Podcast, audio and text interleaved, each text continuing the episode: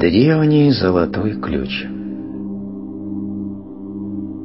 Существует тысячи методов погружения в медитацию, но на их фоне особенно выделяется випасана. Подобно тому, как Гутама Будда выделяется своим неповторимым своеобразием среди тысяч других мистиков. Во многом он стал уникальным. Во многом он сделал для человечества больше, чем кто-либо другой. Во многом его поиск истины отличался большей искренностью, большей подлинностью, чем у кого-нибудь другого. Гаутама Будда стал просветленным именно благодаря медитации. Само слово «випасана» спали, языка, на котором говорил Будда, дословно переводится как «взгляд», а его метафорическое значение – наблюдать, свидетельствовать. Гаутама Будда избрал такую медитацию, которую можно назвать основополагающей. Все другие медитации – это лишь различные формы наблюдения. Однако в любой медитации наблюдение представляет собой основную часть. Без него нельзя обойтись. Будда опустил все и оставил только основную часть – наблюдение. В наблюдении есть три шага. У Будды вполне научный подход. Он начинает с тела, ибо тело наблюдать легче всего. Легко наблюдать, как двигается моя рука, как она поднимается. Я могу наблюдать себя идущим по дороге, я могу вести наблюдение за каждым своим шагом. Я могу вести наблюдение за тем, как я ем. Итак, прежде всего в випассане мы наблюдаем за движениями тела. Это самый простой шаг. Любой научный метод всегда начинается с элементарного. Наблюдая за телом, ты с восхищением откроешь для себя новые ощущения – наблюдая за движениями своей руки осознанно, внимательно, освободившись от сна, ты почувствуешь некую грациозность и тишину в руке. Можно совершать движение без наблюдения, но в этом случае она будет двигаться быстрее и потеряет грациозность. Будда двигался очень медленно. Его часто спрашивали – почему он так медленно ходит? Он отвечал, и это часть моей медитации. Всегда ходить так, будто идешь зимой через холодный ручей. Медленно, осторожно, ведь вода очень холодная. Нужно следить за каждым своим шагом, чтобы не наступить на скользкий камень. Метод остается тем же, только с каждым шагом меняется объект. Вторым шагом является наблюдение за умом. Теперь ты переходишь в более тонкий мир, мир твоих мыслей. Если ты смог вести наблюдение за своим телом со стороны, то наблюдение за мыслями не составит особого труда. Мысли — это невидимые волны, электронные волны — радиоволны. Но они так же материальны, как и тело. Они невидимы, как невидим сам воздух. Но воздух так же материален, как и камень. И это же касается и твоих мыслей. Они материальны, но невидимы. И это второй, средний шаг медитации. Ты движешься к неразличимому, но все же материальному, наблюдению за своими мыслями. Есть только одно условие. Не разрешается высказывать свое мнение, судить. Не суди, ибо как только человек начинает судить, он сразу забывает о наблюдении. В том, что я выступаю против высказывания суждений о происходящем – нет ничего противоречивого. Причина, по которой оценки запрещены, заключается в следующем. Как только человек начинает что-то оценивать, например, это хорошая мысль, это плохая мысль, на это время он перестает вести наблюдение. Он начинает мыслить, он вовлекается в процесс мышления. Он не смог оставаться отрешенным, стоя на обочине и наблюдая за движением. Не становись участником происходящего вокруг тебя. Это касается и похвалы, и хулы. Не нужно отвлекаться на приходящие мысли. Наблюдай за своими мыслями, как за несущимися в небе облаками. Не давай своих оценок этим облакам. Эта туча выглядит очень угрожающе, а это белое облако выглядит чудесно. Облака остаются облаками. Они не хорошие и не плохие. Они облака. То же самое относится и к мыслям, маленьким волнам, проходящим через твой ум.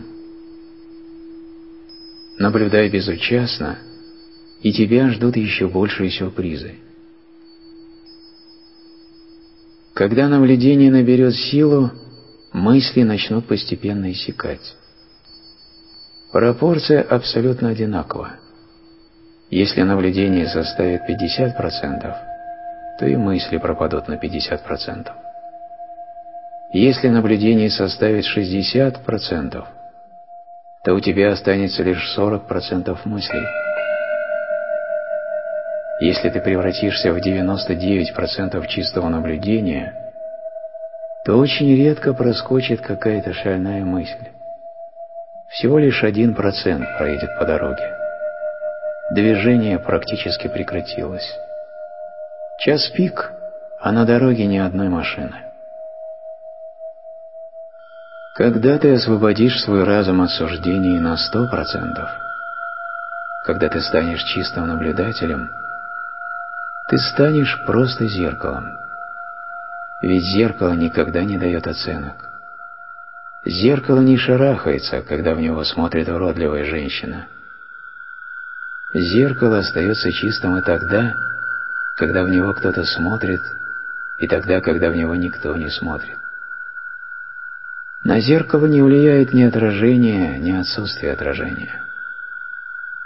Наблюдение становится зеркалом. Ты уже многого достиг в медитации. Ты уже прошел половину пути. И это была самая трудная часть. Сейчас ты уже знаешь секрет. И тот же секрет нужно применить к разным объектам. От мыслей нужно переходить к более тонким ощущениям, эмоциям, чувствам, настроениям. От ума к сердцу – сохраняя то же самое правило – никакого суждения, только наблюдение. А сюрприз будет заключаться в том, что большинство эмоций, чувств и настроений, завладевших тобой, когда тебе грустно, ты находишься во власти печали. Ты сердишься. Гнев – это не половинчатое чувство – ты весь охвачен гневом, каждая твоя клетка клокочет от ярости. Наблюдая за сердцем, ты почувствуешь, что не находишься в чьей-то власти. Печаль приходит и уходит, но ты не грустишь. Счастье приходит и уходит, но ты здесь остаешься спокойным. Все, что затрагивает глубины твоего сердца – не в состоянии повлиять на тебя. Впервые к тебе приходит чувство, что ты хозяин. Ты перестал быть рабом, которого все пинают в разные стороны. Рабом, которого обуревают всевозможные эмоции и чувства. Рабом, которого каждый может вывести из себя и по любому поводу. Когда ты овладеваешь третьей ступенью – то впервые чувствуешь себя хозяином. Ничто не в состоянии потревожить тебя. Ничто не может поработить тебя. Все осталось далеко позади, далеко внизу, а ты на самой вершине холма. Я перечислил три шага випасаны. Эти три ступени ведут к двери храма. Эти двери всегда открыты. Когда научишься вести постоянное наблюдение за своим телом, своим умом и сердцем, то больше ничего не нужно будет делать. Останется просто ждать. Когда пройдены эти три этапа, четвертый появится сам собой в качестве награды. Это гигантский прыжок от сердца к твоей сущности, к самому центру твоей жизни. Происходит квантовый переход. Неожиданно твоя жизненная сила, твое наблюдение проникает в самый центр твоей жизни. Ты вернулся домой. Можно назвать это самореализацией. Можно назвать это просветлением или окончательным освобождением. Все это не столь важно. Ты подошел к самому концу своего поиска. Ты обнаружил истину существования и огромный экстаз, который следует за ней словно тень. Медитация – это не работа. Медитация – это чистое блаженство – Погружаясь в себя, ты будешь открывать в себе новые, прекрасные, все более яркие черты. И это твое богатство. Ты все больше погружаешься в безмолвие. И это не только отсутствие шума. Это беззвучная песня, мелодичная, живая и танцующая. Достигнув высшей точки своей сущности, достигнув центра циклона, ты обнаруживаешь Бога не как человека, а как свет, сознание, истину, как красоту. Все, о чем человек мечтал веками. Все ценности, о которых мечтает человек, спрятаны у него внутри. Это не тяжелая, мучительная, аскетическая работа. Это очень приятное, мелодичное, поэтическое занятие, которое, набирая силу, превращается в огромную радость. Это не работа, а молитва. Единственная известная мне молитва. Для меня молитва – это достижение своей сущности. Это чувство безграничной благодарности по отношению к жизни – эта благодарность и является единственной реальной, единственной истинной молитвой. Все остальные молитвы фальшивы, сфабрикованы, выдуманы. Эта благодарность появляется в тебе как аромат, как от куста розы.